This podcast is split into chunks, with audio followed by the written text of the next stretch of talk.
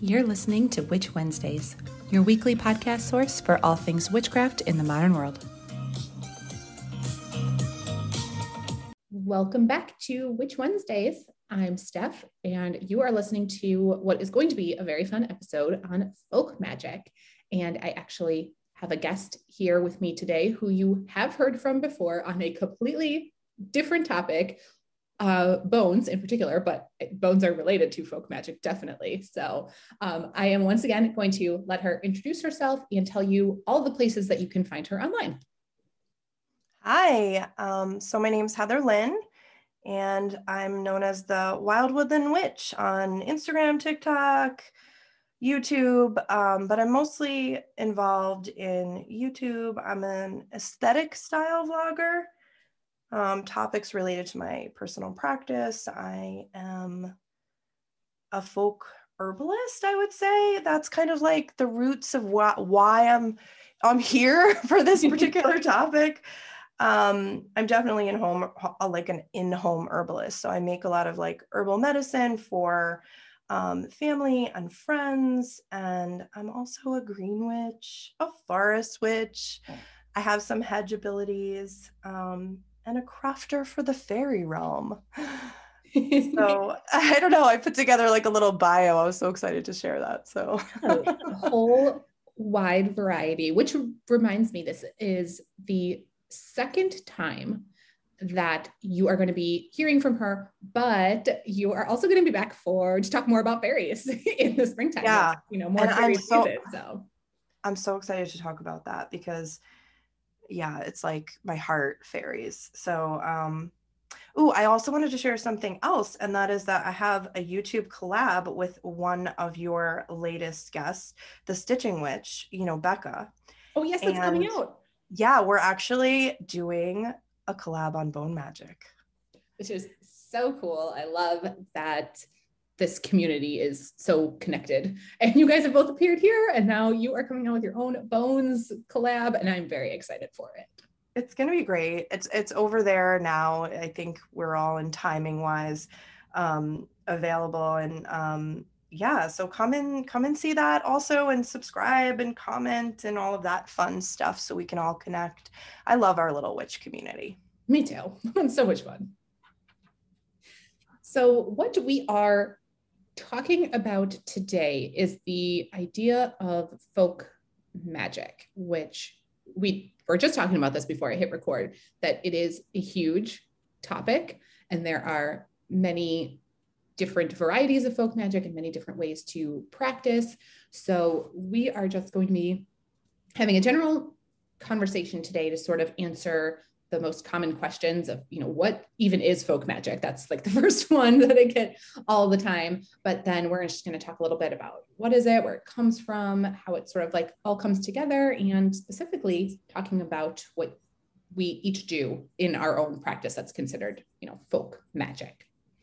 So yeah, I, I, know I that you took a bunch of notes like you really have prepared for this episode. I I want to just also throw in like stick to the end because we're also going to talk about like how to begin a folk magic practice or how to incorporate or start slowly.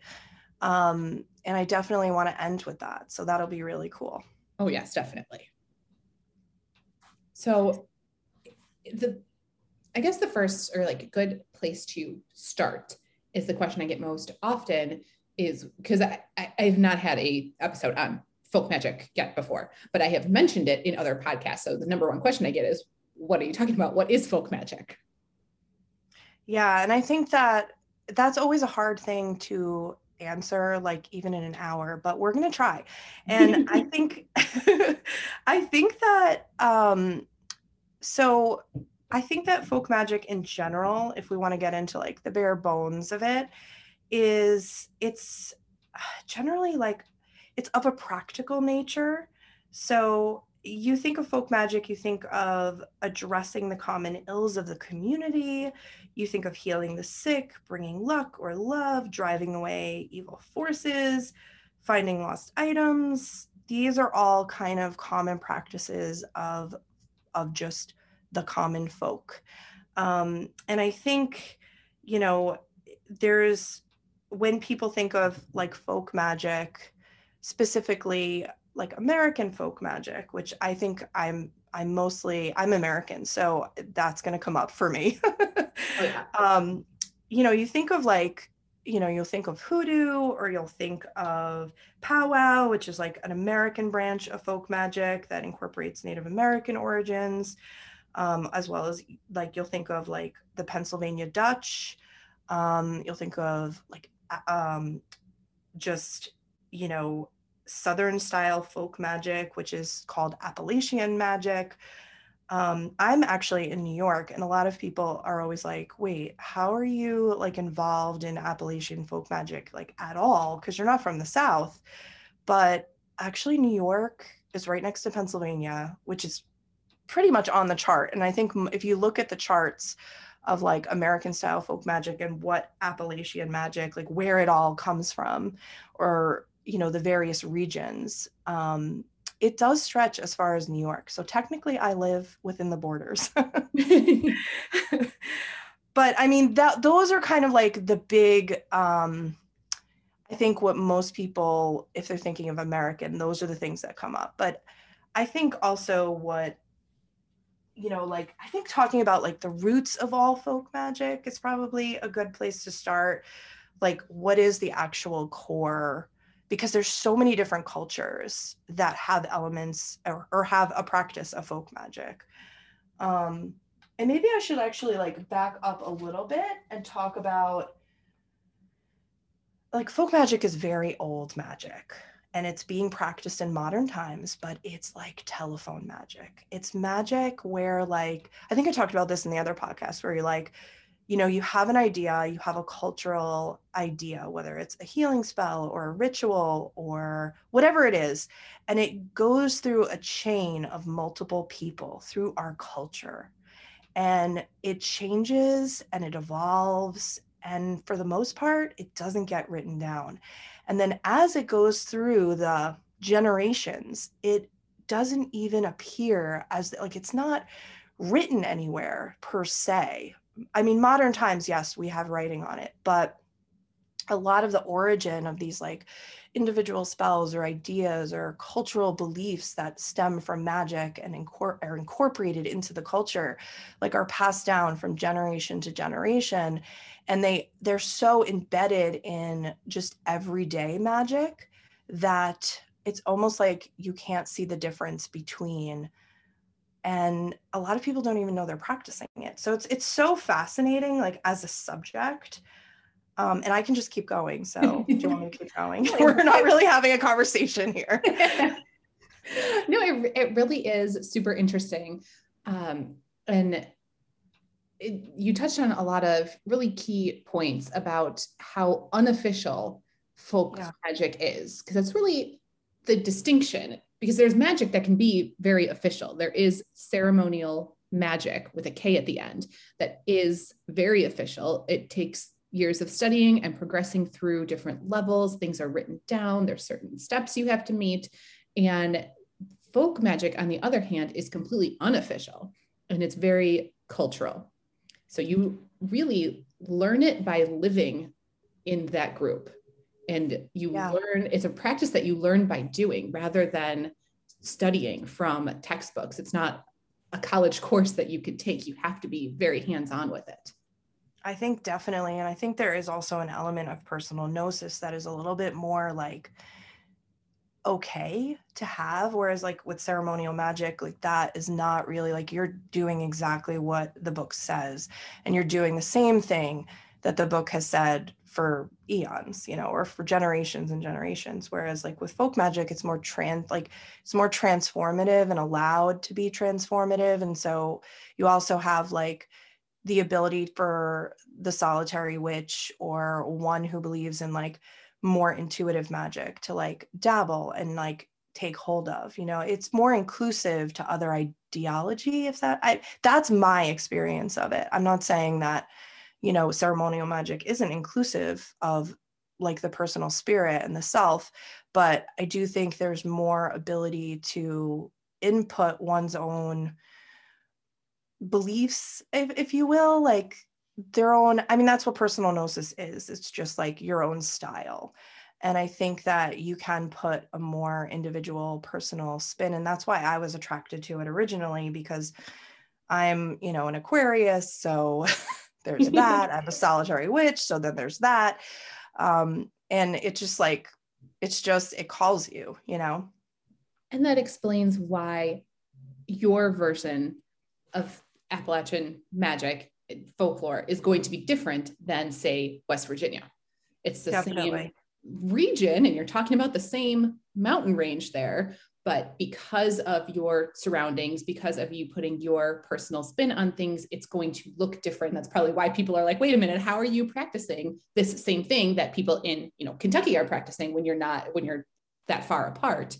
Um, and that's because it is based on this culture where you are and living it and doing it and putting your own personal spin on it.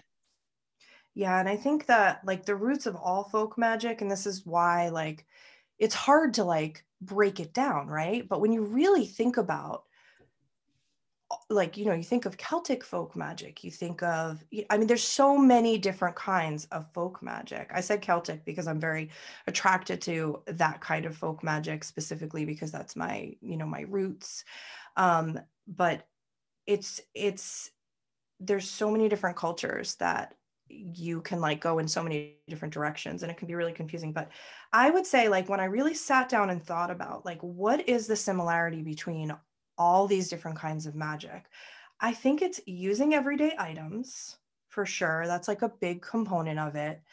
Um you know using a lot of items that are found in nature incorporating like it every single kind of folk magic incorporates some sort of cultural beliefs. And we always think of like that cultural belief like it has to be like a region. And actually i i want to challenge that and say like you know we create like online community cultures now you know? So i think that i kind of feel like culture is like a group of people that get together whether they're in person or not. I mean that's more of a modern version but i do think like we're constantly influencing each other and that's where the origin of like folk magic is th- those cultural beliefs build over time and we influence each other and then our magic is shaped by that and then we carry that to the next generation. Um, it's you know it's so fluid and flexible because of that. Um, but it can also be rooted in family culture you know? When i think of uh, like we all have like images of what a folk witch is and i think for me like i think of like the great great grandmother, you know, like who's practicing in the hearth, you know, like mixing up a spell on the table. Like, I just, I don't know, like it's so rooted in also folklore too. So it's, there are these images that kind of um, come up for me. But I think those are like, like those are the core components of folk magic for me that I've noticed. I don't know if you have any others that that you would throw in as like roots of folk magic. Yeah, I definitely agree with all of those that it's just a more practical application of magic. And you know, we are so connected by the internet and sharing these ideas that it shifts sometimes. But uh, for me, an important component is the nature and the plant life. So what I associate with, you know, in, in my practice is going to be different than somebody who lives in the South or in the UK because you have different plants and wildlife there to connect with. And I think that's also an integral part of folk magic. And I think um, a lot of people sort of come across that when they get into the online environments and the podcast because I am talking about things that are local to me. And then somebody in the UK is like, I have never even heard of that tree in my life uh, because they don't have that there to work with. So I think a big part of that is also incorporating what's around you on a very basic physical practical level. Yeah, and it's it's like it it's like tr- it there's also like elements of tradition though right? Like sometimes we're practicing something and we're like oh yeah that is folk magic. I learned that from who? Oh that was passed down to me. Like sometimes you can't even like trace where it came from. I find that really fascinating. Um, it really is the people's magic. It really, really, I think, is the best definition of it. And anyone I've ever talked, like heard talk about folk magic, you know, that is the cornerstone of like it's the people's magic. Like it's pretty empowering. Yeah, I agree with that definitely. And I think like when you go into the origins too, like when you go into the history, like you do see like a real defined separation like we talked about a little bit of ceremonial magic and how there is differences between the two and folk magic was like magic magic of the poor really in a lot of like in the origin story of where folk magic comes from and so i think that's why everyday items are used and that's why there's like not an emphasis on like oh well you can't use or you can use that plant for the same spell that i'm doing and i can use this plant you know, we could be doing the same kind of spell, but be using different things from our area. And that is actually okay. And that's true to folk magic. And that's also the reason that a lot of this is, is passed down from a family member to family member um, because it wasn't written down because a that cost money and b witches were persecuted. So they couldn't write all of this down. So that is why it's so generational and handed down over time. And like you said the telephone game it changes. Yeah it changes and there's like an okayness with that change but i think a lot of people are trying to write it down now and i'm seeing like a lot of really great books on folk magic coming out and i don't know if you want to like talk about that at all because I do have like a short list of of books that I've really loved. Oh, and yeah, always um, they're all like modern, you know, and it's so cool that people are attempting to write some of it down. I don't think there's anything wrong with writing it down. It just to remember that like this is a fluid kind of magic. So um it yeah, I think anybody who's reading these books understands that. But um there's a really cool book called Ozark, Ozark Folk Magic, and it's by Brandon Weston. I really enjoyed that book. It's very practical, and he also has. Uh, if you look it up on YouTube, there is some like reviews of the book.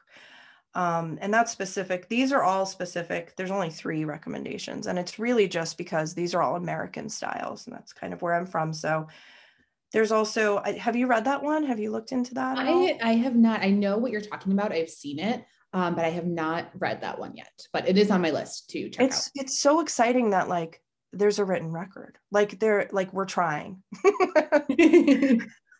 like it's being done. Like people are actually trying to keep a record of it, and that's I think that's really really, I think it's really special to live at this time, and um yeah a lot of times like if you're into folk magic you'll like dream about the good old days or the back you know like oh i wish i had a grandmother a great grandmother who would guide me you know? We don't all have that. So it's really right. nice to have like a resource like this. And you know not even 20 years ago you wouldn't even you wouldn't have this resource so it's it's really cool to live in this time with this but there's also another book called wild witchcraft and i'm like a huge fan of this idea of wild magic. So I had to pick that up and that was really cool. It's very um practical application of like Appalachian folk magic because she's a forager. So her name's Rebecca uh, Beyer. I hope I'm saying that right. B E Y E R. And then there's this guy that I think is really cool who started New World Witchery on YouTube, and he wrote a book. But specifically, I wanted to say it's not a folk magic book. He's a folklore guy, and I don't even know his name, and I, I, I apologize for that. But if you look up New World Witchery on YouTube, you'll find that he has several uh, uh, videos on just folk magic, and he's a very, um, you know, very like educated because he comes from like that folklore, you know, professorial kind of background. Um, he has Corey Thompson, of- Cory Thomas Hutchinson. Oh, you found him. Oh, good. I good, do. Good. I have. I have read that book. I don't own it, but I have read that one um, last oh, year. Good. That was, yeah, that's a good one. Definitely, that's on my list too. so. Oh, good, good, good. well, I just specifically like when I was doing research for just chatting with you, I was like, well, I kind of should know like more about this. So I did. Not that I shouldn't. You know what I mean? Like I just want to like what else is out there because it's important to continue to grow and learn and I, I really enjoyed his recommendations and there I have several um, he just has such good recommendations so I have like six books from his recommendations that I want to read now yeah I'm going to yeah. link all of these over at witchwednesdays.com so you can you know, remember what we are talking about because I always love sharing the Definitely. various resources yeah so those are all my resources that I have on that one um, but I, I do want to like, I want to ask you a question. So, do you have elements of folk magic in your practice? I do. My um, practice is very folk based um, because I really don't follow anything that's like specifically has rules. And even more specifically than that, I don't have any religious connotations to my practice.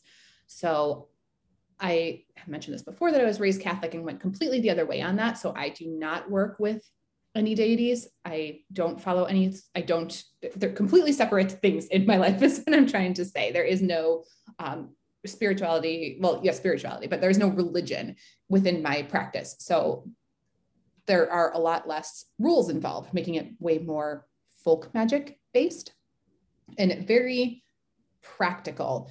And my, I have a couple of other resources that I'm going to link that um, are two books that are very folk magic based that sort of that are a lot like how I practice, which is a very traditional. It's it's called traditional witchcraft. That's sort of the path. Um, and they're really folk magic based, but American based. I have a video going up. I think when this episode goes live, it will already be up on Patreon um, that I got my ancestry done, like with the uh, ancestry.com little test where you spit in a tube and send it in to get your DNA. Uh, cool. And I filmed that process for Patreon, and then I have the results up over there because I have said on this podcast before that I am adopted, and we've always assumed that I am Italian and German, like 50 50 pretty much. And yeah, that's not what my results say. So surprise if you want to go over. Oh my gosh. Um, I mean, Italian and German are are on there, and it is predominantly Italian, Italian, like we thought. But there's another sneaky one that got in there that's like way more than German that we had no idea. So that's kind of fun.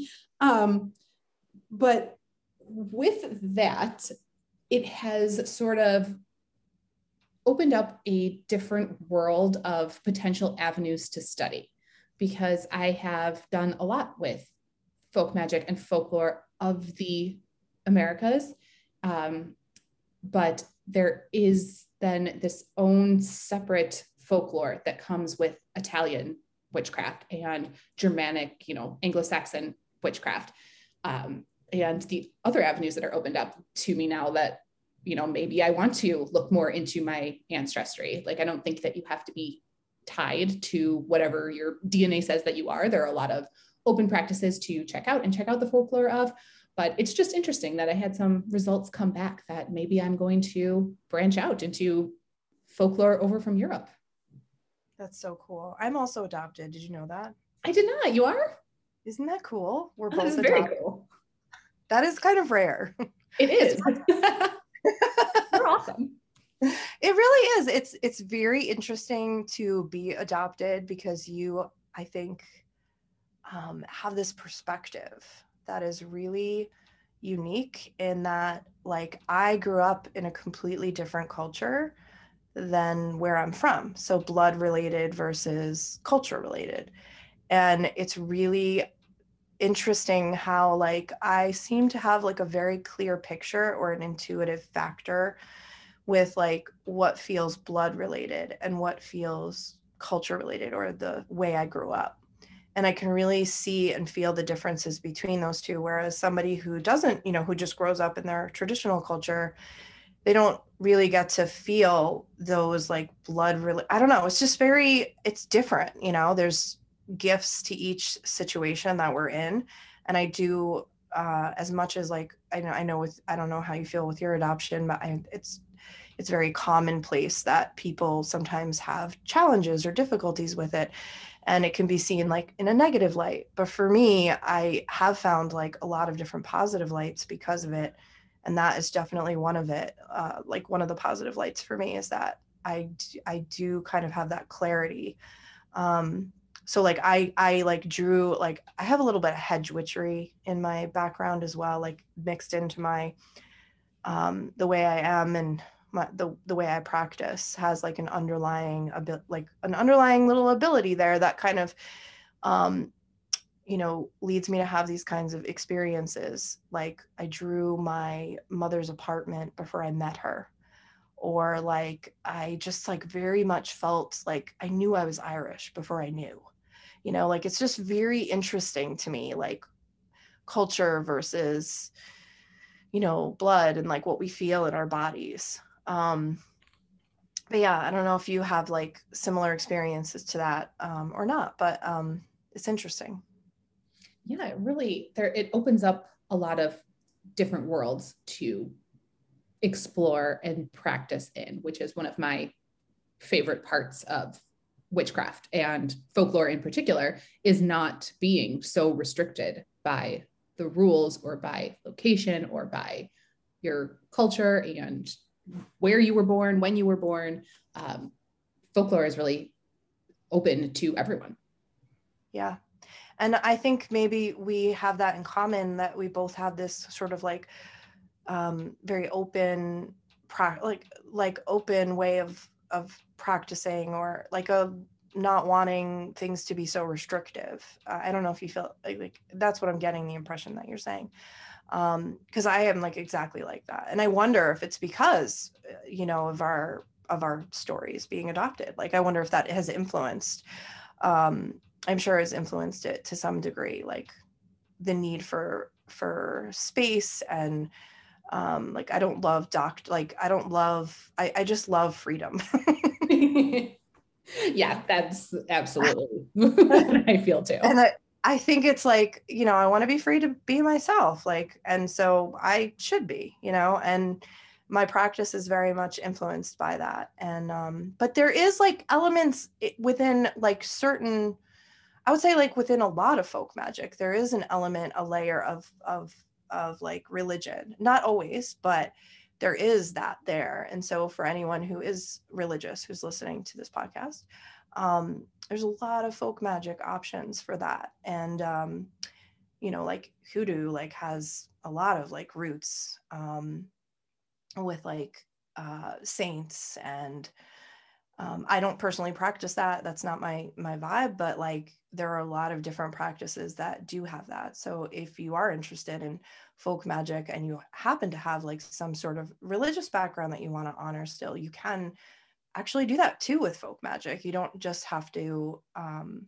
there's just so many ways to go with folk magic. It's so freeing. Like you can do whatever you want to some degree. Like, and there's just so many like, uh, so many stories and cultural beliefs, and you can like sort of dabble in as long as it's a free practice, dabble away.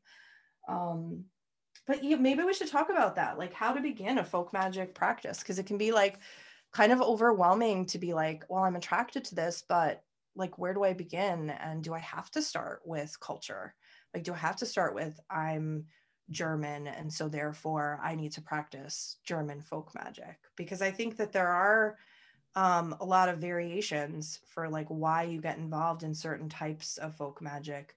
And it's, I think, very much um, shaped by your personal gnosis or your personal experiences, like who you're married to or who your friends are or what kind of witchcraft you're into. I, those things all play a role in like the kind of folk magic that you might want to practice. I mean, I'm American, so it's like everyone will just like lump me in, like I'm just American, you know, like, but I mean, to some degree that that is true, but that doesn't mean that because I live in America, I can't practice a different kind of folk magic. Like I don't have to. I can do whatever calls to me. But um I don't know, like how did you like I know how I started, but how did you how did you start getting involved like bringing in some folk magic into your practice?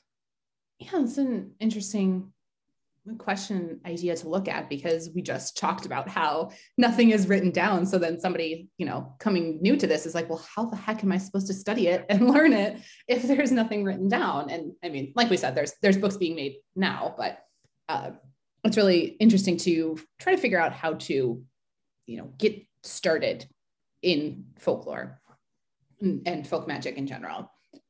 So i would say that i started from a deep need to not be Wiccan.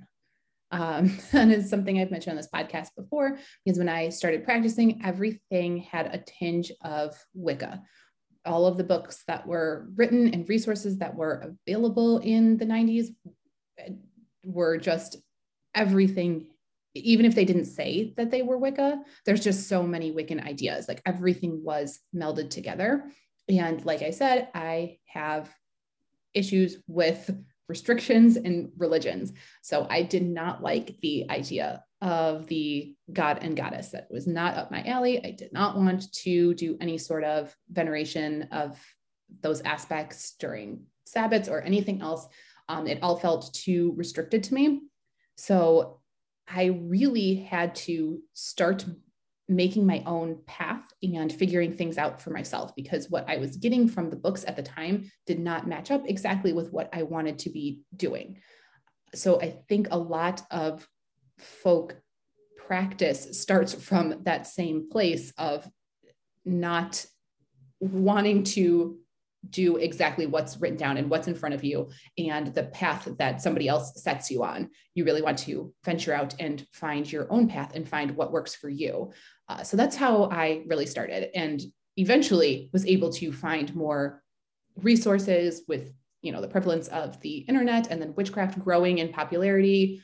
Um, if you've been in the community for a while, you know that witchcraft kind of grows in popularity, goes back down. It has you know peaks and valleys uh, throughout its history. So at the times when it is more popular, we are getting more of these different kinds of books looking at folklore, um, like Celtic folklore, looking at folklore in the Appalachian area. All those different aspects start finally getting written down. So I, for one, appreciate when witchcraft goes through its peaks. That makes me happy because it just means more information is being shared. But when I first started practicing, I was really just figuring it out for myself until that first peak came around and more books came out. Yeah. I would say I have a very similar story and very similar vibe actually, because I love those freedom aspects. And I think when I first started, it was really just the realization that I was already practicing it, that I had cultural beliefs that I was carrying from various knowledge that I had that who even knows, like I can't really trace it and I started realizing because there is an element of folk magic that has like superstition in it. Um, you know, there are things that we do. It's like, why do we do these things? And then from there, I started realizing that I just naturally am drawn to this kind of like way of living. And then, you know, it sort of started seeping into my practice. And I think also because I'm an herbalist, like it's pretty easy because you know herbalism has like a lot of roots in folk magic and there is like beliefs and and things to do with plants that you do when people are sick and that's all like very much in just herbalism culture in america so it's like oh i'm already kind of doing this so i guess i'll just keep learning about it. Um, i think everyone has a story of like how they get here but maybe the, maybe there's someone listening and this is their story. Like they're listening to this and they're like this is my moment. And it's like, okay, so let me give you a couple of bits of information that might, you know, we all have our, our way that we go through how to begin and let it filter into our practice. So here are my steps. Here are my steps that I kind of like really thought about. Like, if I was going to intentionally, instead of it unfolding as it unfolds, which is a perfectly natural and normal way for it to unfold into a practice, um, deciding like I want to do more of this, I think the first thing to do is to decide whether you want to be like how much of this you want to make cultural and how much of this you want to make like your own thing. And I think like really thinking about like um, do I want to start learning these kinds of beliefs and ideas and start practicing them. And the easiest way to do that is actually to start with the wheel of the year or to start with like holidays that you celebrate, because those are things that are going to happen every year that you're going to honor whatever you know whether you're religious or you're not religious or whatever you are. There are like certain milestones or maybe you're just like i'm a seasonal person. I like honor the seasons as they change that's that's a perfectly like transitional time where you're going to do something. Maybe you do something like you know whatever you do. Those are the times i think to start incorporating some folk magic. And then i also think like sitting down and thinking about like you went and got your heritage read. Um some people might just know already like well you know my mom my grandmother's italian so i'm going to like i don't know do i feel called to this? Like do i want to like check out Italian folk magic. Or maybe you already like have all these influences around you and you have witches in your life already. And so you could just ask them.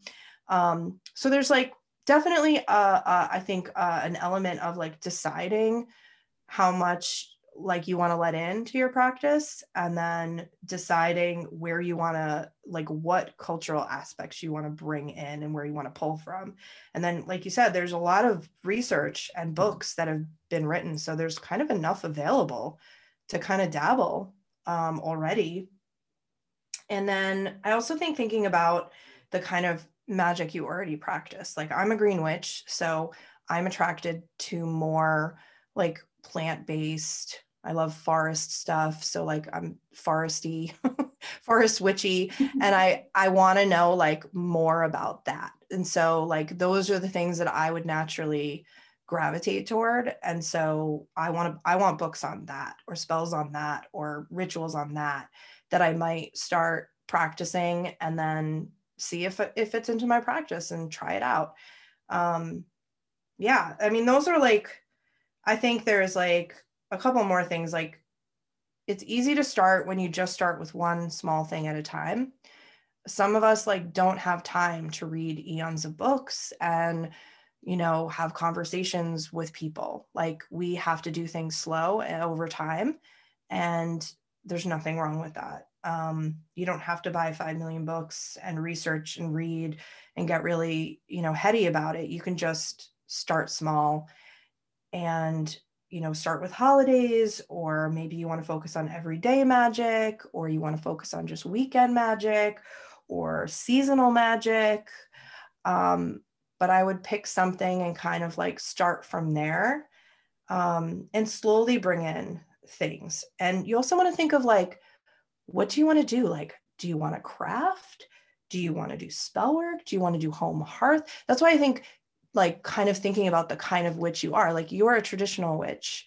So i don't know like necessarily what where you veer toward but like for me i'm going to veer toward like herbalism green witchcraft and like home based stuff because that's kind of my vibe. And i think i would then research or learn some things in those kind of regions because those are things that i would continually practice no matter what. Like i'll give you an example.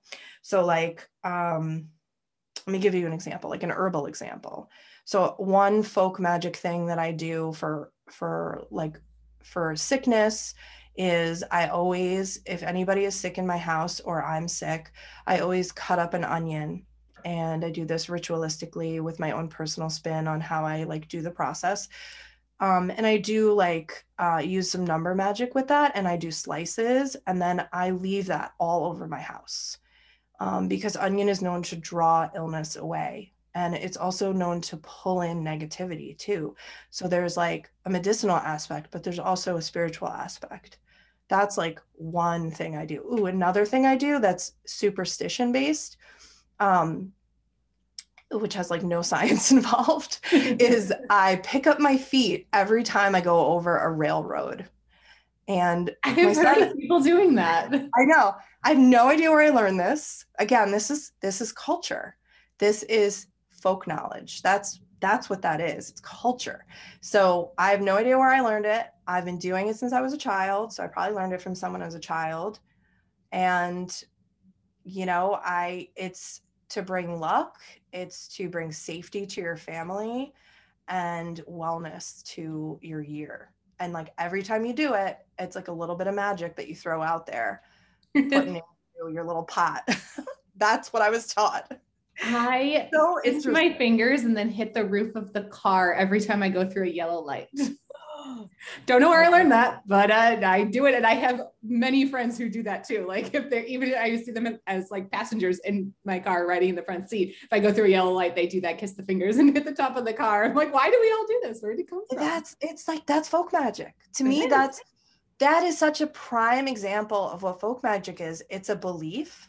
You're using the power of your brain to manifest. You're you're pushing your will right? It's it's it's a spell. It's a i mean okay i won't go as far as to say it's a spell or a ritual but it is you know it has elements of that. And you're putting a little bit of energy out there every time. So it's very interesting. But yeah it's programming the mind. It's to me that's that's what witchcraft is at the core element. So that to me is what folk magic is. It's just little things that you do every day or you do seasonally or you do at holiday time little things that are effect like that you keep alive in your culture. And like my kids do all of that. So i have i don't know if i've ever said shared that and most people don't think i have children. I have two 19 year old twins uh, boys and um, i raised them very openly as a witch and it was really kind of cool. Recently you actually had uh, a woman on who was so cool. I just listened to it recently and she was talking from a parenting perspective and i love that you included her because we need to hear from more parents in this like witchcraft community. I think it's wonderful. Yeah i have gotten a lot of questions about that about witches who either want to know if it's even okay to practice openly with their kids or in front of their kids and then from a practical standpoint of how exactly to do that um, so i've definitely been trying to incorporate that more since I don't have any children, so I can't speak on that to myself. Yeah. But I love that you were very open with them. Yeah, and I I'll just be one other witch out there in the world saying be open and share who you are openly with your child because they you can't hide it. You think you can hide it, you can't. They they pick up everything, and who you are is why they chose you. So be you. And sometimes it's a little it could be a little daunting if you have other people in your family who are not okay with it and then it be then there's the shame factor i mean we could have a whole t- a discussion about this. But i you know i think that when you teach your children to be yourself and like be true to yourself i mean that's a lesson in itself. And you know witchcraft is awesome. So i agree we need more kids out there who were like well my mom's a witch and she's awesome. yeah. But yeah, they look good. yeah. And I know you're a doggy mommy. I'm a doggy mommy too. And I don't know if you practice with your dog, but I practice with my dog all the time. And he's a little like he's three years old and he's like so intuitive. Oh, I have to dabble and spend a little bit more time learning about animals in witchcraft. Um, because I really think that he's so empathic like he not a, he's a dog but he has this like we have this connection that is just so special. And he just every time i'm practice he wants to be there. He wants to be with me. He wants to be under the table. Um, when i go in the woods hunting for things he finds me things. Like he's so cool. His name's winter. Oh i love that He's my little folk magic sidekick. oh, that's so sweet. So cute. Oh, yeah. But I don't know. So the, the, so back to beginning your folk magic practice. That is that. I mean, I don't have anything else. I don't think I wrote anything on the back. Oh, I totally did. I see. That's why I said I, she really took a lot of notes and really researched this idea well, for you. You know, you asked me to be on the podcast. I can't come empty handed. I gotta like come with fun, sort of. I'm a YouTuber. Like all I do is write scripts.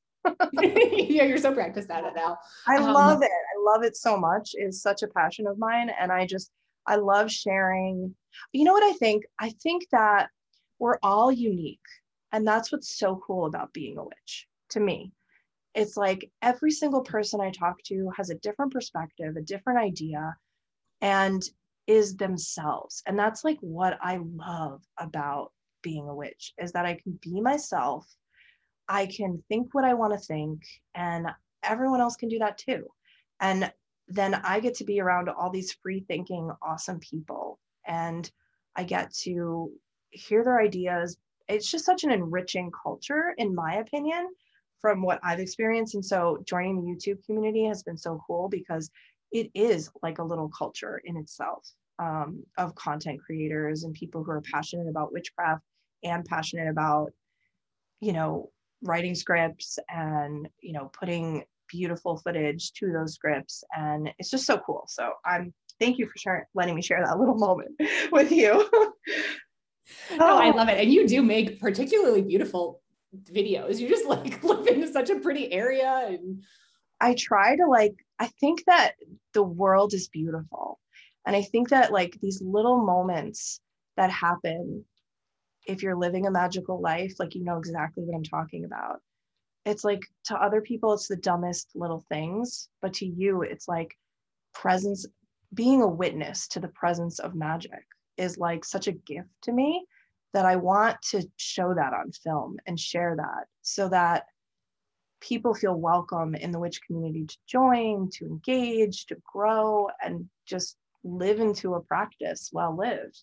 So that's like my whole thing. And I love green magic and I love herbalism. So that's, you know, I want to hear more on that. You know, I want more people showing their craft. It's really, it's very personal, you know, like to show your craft so intimately and physically. And it, you just did uh, recently, well, it'll probably be a little bit later than recent as we're speaking, but you did your like first little, I, the first time I saw you do like an actual like beautiful video with like all these beautiful things that you were doing. And I can't remember what you were doing exactly, but it was, it was a spell or it was, it was something. I did. What did I put up recently?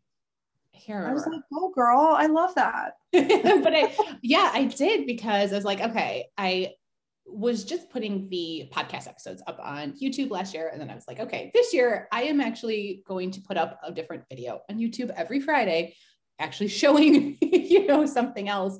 And it was because so much of witchcraft is visual.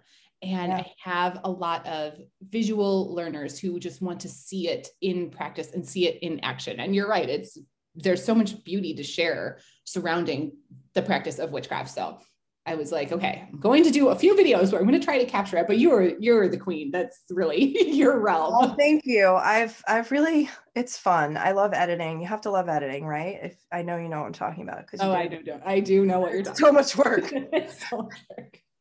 It's so much work. I mean, the podcast is so much work too. All of the things you do are so beautiful, and it's so much work. But it's it's a lot of work editing. It is, yes. Thankfully, the podcast is a lot easier, but the YouTube videos, yeah. And like every time I sit down, I don't know if it's up on YouTube yet or not, but I did a tour of my um, bookshelf, and I was like, okay, I'm going to do this in one take. Yeah, no, that did not happen. but it's I love that you're doing that more, and maybe perhaps in the future, maybe next year, I don't know. Sometime we should do something visual. I would love to be on your YouTube channel. I would love you to be on mine. Yes. So maybe we could we will we'll see. We'll see what we cook up. That sounds great. um, I wanted to talk real quickly before we go about personal gnosis.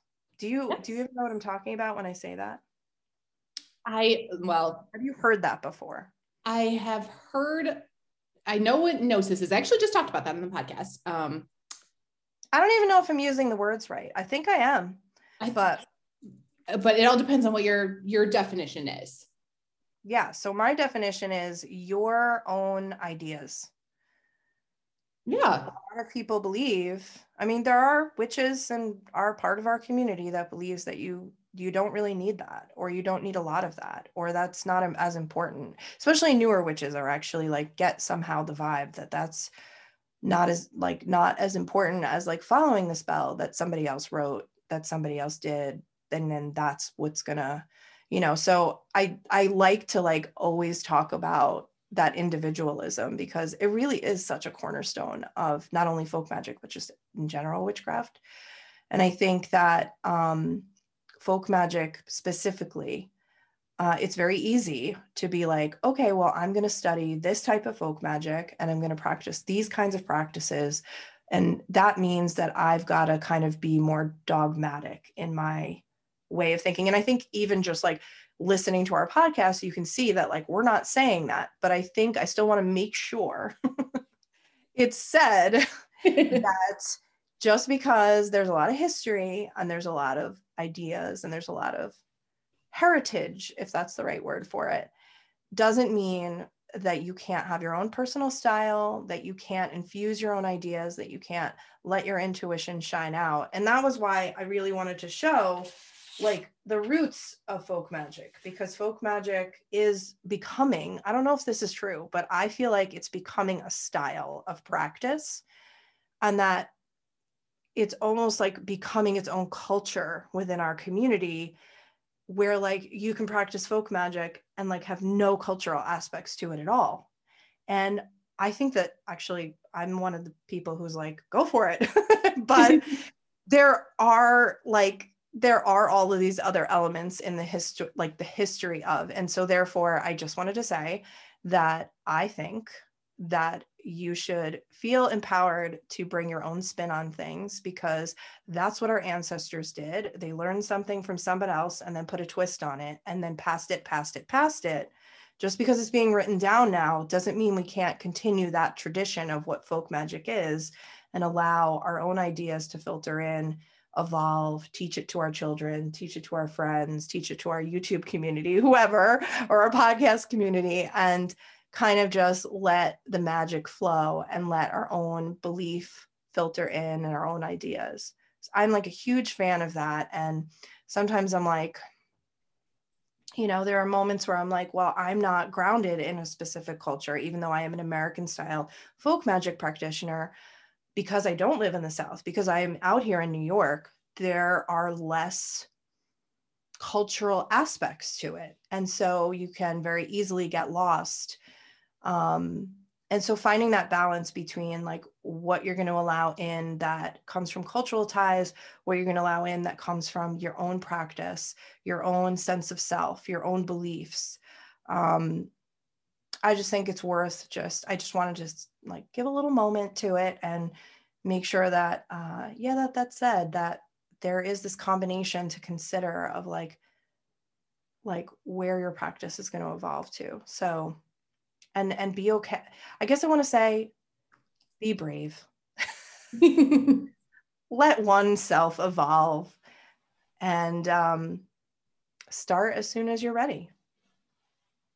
Yes i think that's a great sentiment to end with and and send out there because there is especially in folk magic there is no right and wrong way of doing something so you shouldn't be afraid to get started and afraid to make mistakes because that is how you are going to learn and grow and adapt your practice to what works for you. So, for example, which you would know because you work primarily outdoors and with herbalism, I do not connect with roses in the same way that other people do. Um, they aren't the same. I just, I don't love the smell. So all those associations for rose that has you know these really positive loving self-love connotations for other people just don't feel the same for me but if i'm only doing it out of something i've read in a book or copied from somebody else and just keep going with that i'm never going to develop and have the strong enough practice that i could if i just like i did went ahead and accepted you know what i need to find a substitution for roses in spells like this and what other plants would work for me in this scenario because I'm just not connecting with Rose in that way. And it's okay to to buck the norm. So if you're like me and you're not a fan of roses and patchouli, you can find something else that that works for you in that instance and learn from that and grow. Um, so there is no right and wrong way. You just have to be brave and try it out. Definitely. And um, I'm just so honored to have been on your podcast again. Thank you so much for inviting me and blessings to your magic and blessings to everyone's magic. And uh, thank you. Thank you so much for being here again. Can't wait to have you back to talk about the Fae. And in the meantime, everyone, be sure to check out the Wild Woodland Witch. I will have everything linked YouTube, Instagram, all that good stuff to check out her beautiful videos and um, pictures, Instagram reels that you do, um, all of those beautiful things I will have available over at witchwednesdays.com to make it a little easier for you to find all that information. And that is everything that I have for you for this week. And I will see you next week. Need even more? Subscribe to Patreon and YouTube for exclusive bonus content. Order a themed witchcraft box every month through Witch Wednesdays on Etsy. Be sure to follow on Instagram at Witch Wednesdays Podcast. Find all these links and more at witchwednesdays.com.